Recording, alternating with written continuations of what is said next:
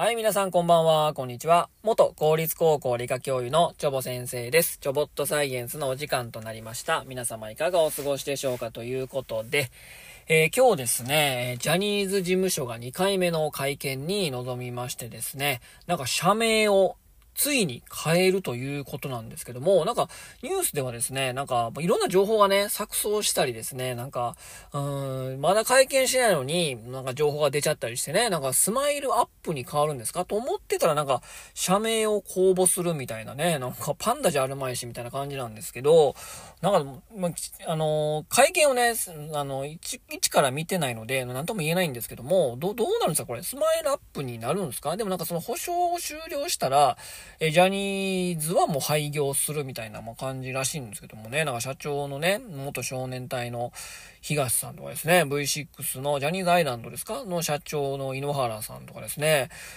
多分経営やりたくなかったと思うんですけどね、なんかこう、言うやっちゃいなよみたいな感じでね、まあその頃はもうジャニーさんお亡くなりになってたので、まあそういったかどうか知れませんけども、なかなか本当に大変ですよね、本当にジャニーズ事務所ね。こう,、まあ、こういったね、えー、芸能ニュースが大々的に報道されてるときは、まあ政治の方がですね、しれっとなんかわけのわからん法案通したりね、まあしますからですね、まあこのインボイス制度導入されましたから、まあそれをなんかこう影くらましみたいなね、まあ感じがしてならないんですけどもうね、スマイルアップね、もう略したらスマップやんと思ったんですけど、皆さんどう、どうですか？なんかもう、ね、ごっちゃごちゃになってますよね。本当に。ねえ、本当に。あの、ジュリーさんですか？藤島ジュリー恵子さんでしたっけ？えー、メリーさんの娘さんですけども、あれもなんかもうしれっとなんかこう幕引いたみたいなね、それでも株式も100%持ってるし、まあ、本当になんか闇深いなっていう感じはするんですけども、やっぱりね、経営とし、まあ、一つ言えることはあんま詳しいことは言えないですけど、わからないんで、まあ、一つ言えることは、その、ジュリーさんは経営者としての、まあ、センスがなかったっていうことですよね。なんか、あの、スマップのマネージャーの飯島さんに任しときゃいいものを、まあ、お家騒動でなんじゃこっちゃかなっちゃったね、スマップ解散に追いやってですね、もうあの辺からもうちょっとね、みたいな、ま感じがありますよね、ということでね、うん、まあ今日のお話に行きたいなと思うんですけども、皆さん、恐竜ってご存知ですよね？まあ、恐竜、子供のね、頃ね、もう恐竜ね、私もね、その恐竜博物館とかね、まあ、昔から恐竜好きだったんですけども、で、恐竜ですね、まあ、絶滅しましたよね。まあまあ、鳥がその生き残りなので、まあ、恐竜絶滅しないっていうね、科学者もいるんですけども、まあ、恐竜なんで絶滅したのっていう時にですね、まあ、惑星が、小惑星が、まあ、激突して、地球の環境が大きく変わってしまって、まあ、絶滅したっていうのは、まあまあ皆さんの共通認識として、まあ持っているんかなと思うんですけども、このまあ恐竜のね、この絶滅、小惑星の衝突以外に、ある要素も関係しているんだよっていうお話をね、ちょっとしたいなと思います。で、恐竜はですね、6600万年前に、まあ、絶滅したんですけども、まあその付近にですね、まあそのぐらいにですね、まあ小惑星が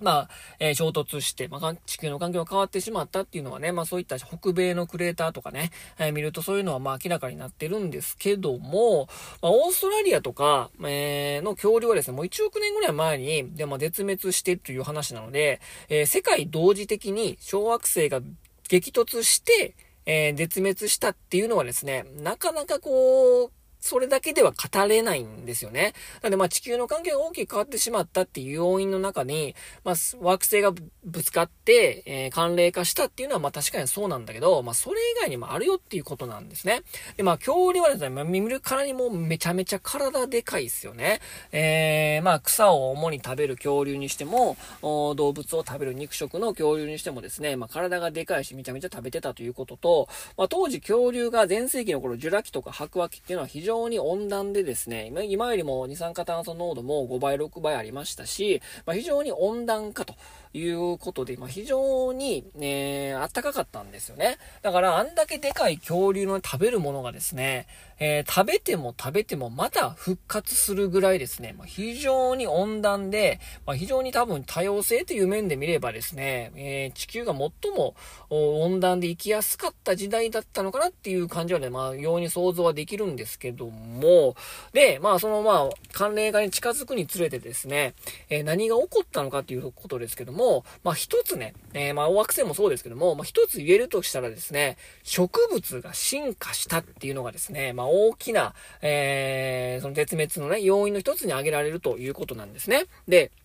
えー、まあ、その頃のね、えー、地球の植物っていうのはですね、まあ、皆さんね、えー、今、まあ、散歩とかするとですね、まあ、草原を目にすることがありますよね。雑草とかね、お庭がある方はですね、また雑草生えてきたでって感じで草むしりとかすると思うんですけども、その皆さんが見ている雑草、このね、皮脂植物っていうのはですね、まあ、白亜紀の後半ぐらいに、えー、誕生したのでですね、恐竜の頃っていうのは皮脂植物なかったし、草原っていうものがまあなかったたんですよね。なので、大型の針葉樹であったりとか、裸子植物であったりとか、えー、まあそういったね、えー、草原っていうのは花を咲かせる植物っていうものがですね、存在しなかったんですよ。で、えー、恐竜に食べられてしまうので、えー、まあ、ある程度のその植物って、まあ、昆虫を利用したりだとか、動物を利用したりとか、種を、ま、巻いてもらうためにですね、ある程度食べてもらうことが前提で作られてるっていう植物は多いんだけども、全部食べられてしまってはですね、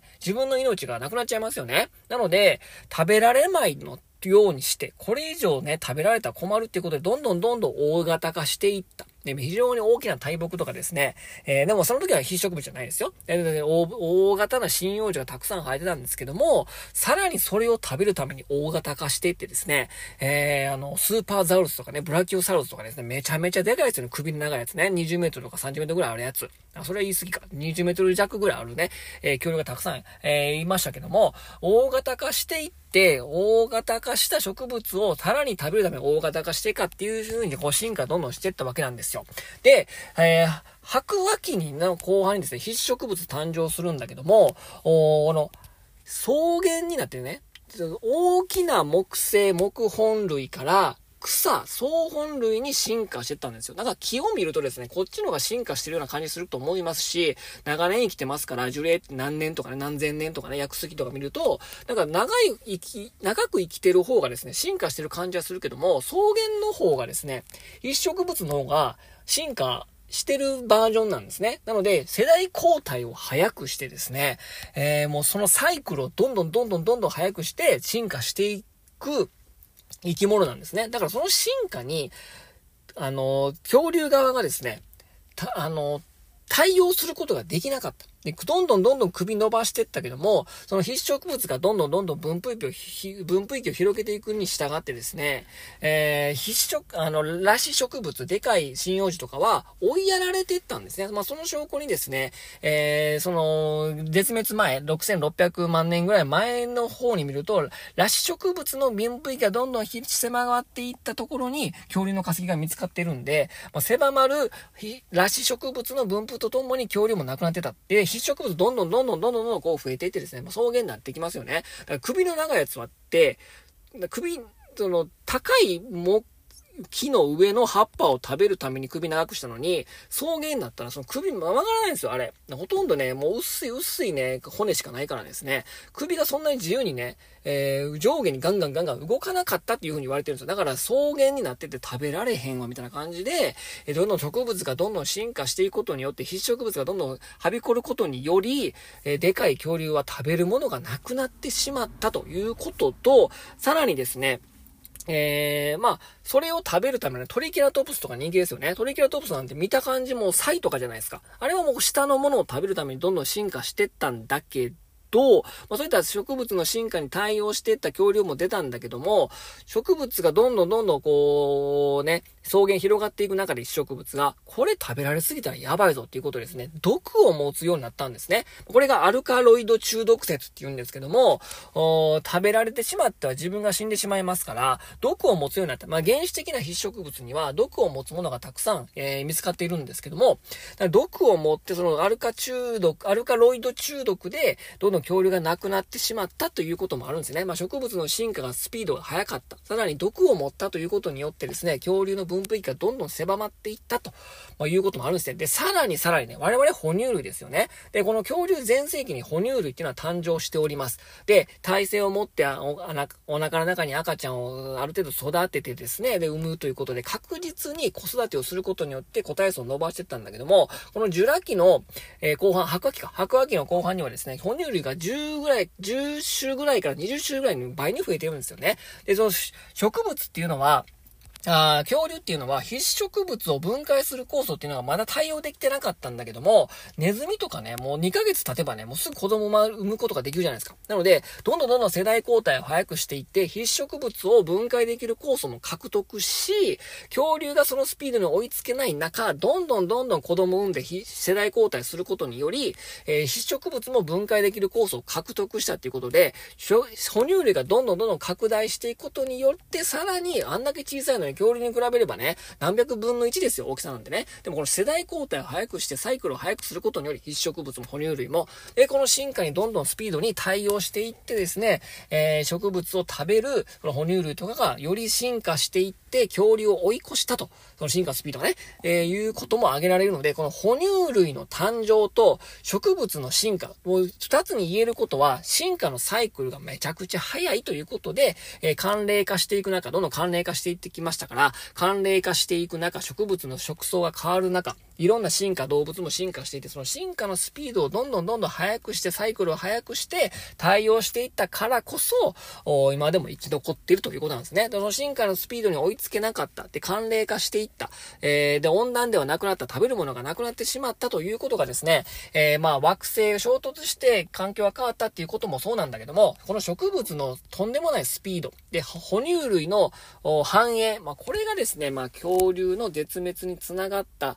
説として、まあ、惑星以外に、小惑星の激突以外にもあるよと、まあ、いったところなんでございますね。ということでね、あのまあ、やはりね、まあ、進化のスピードがまあ速いっていうのは、まサイクルが速いってことはいろんなね、まあ、遺伝子変化とか、まあ、突然変異だとか、まあ、そういったことを、要因できますからですね、えー、まあ、そういったサイクルを速く進めることによって生存戦略がうまくいって、まあ、ここまで反映したと。まあ、いったところですから、まあ、今はね、あの、哺乳類全盛時代ですからですね、まあ、3つこれがまだ続くかどうかわかりませんけども、我々まで20万年しか生きてませんから、まあ、どうなるかわかりませんけども、まあ、そういったことが挙げられるのかな、恐竜の絶滅にはね、えー、というお話でございましたということで、今日はこの辺にしたいと思います。それでは皆様さようなら、バイバイ。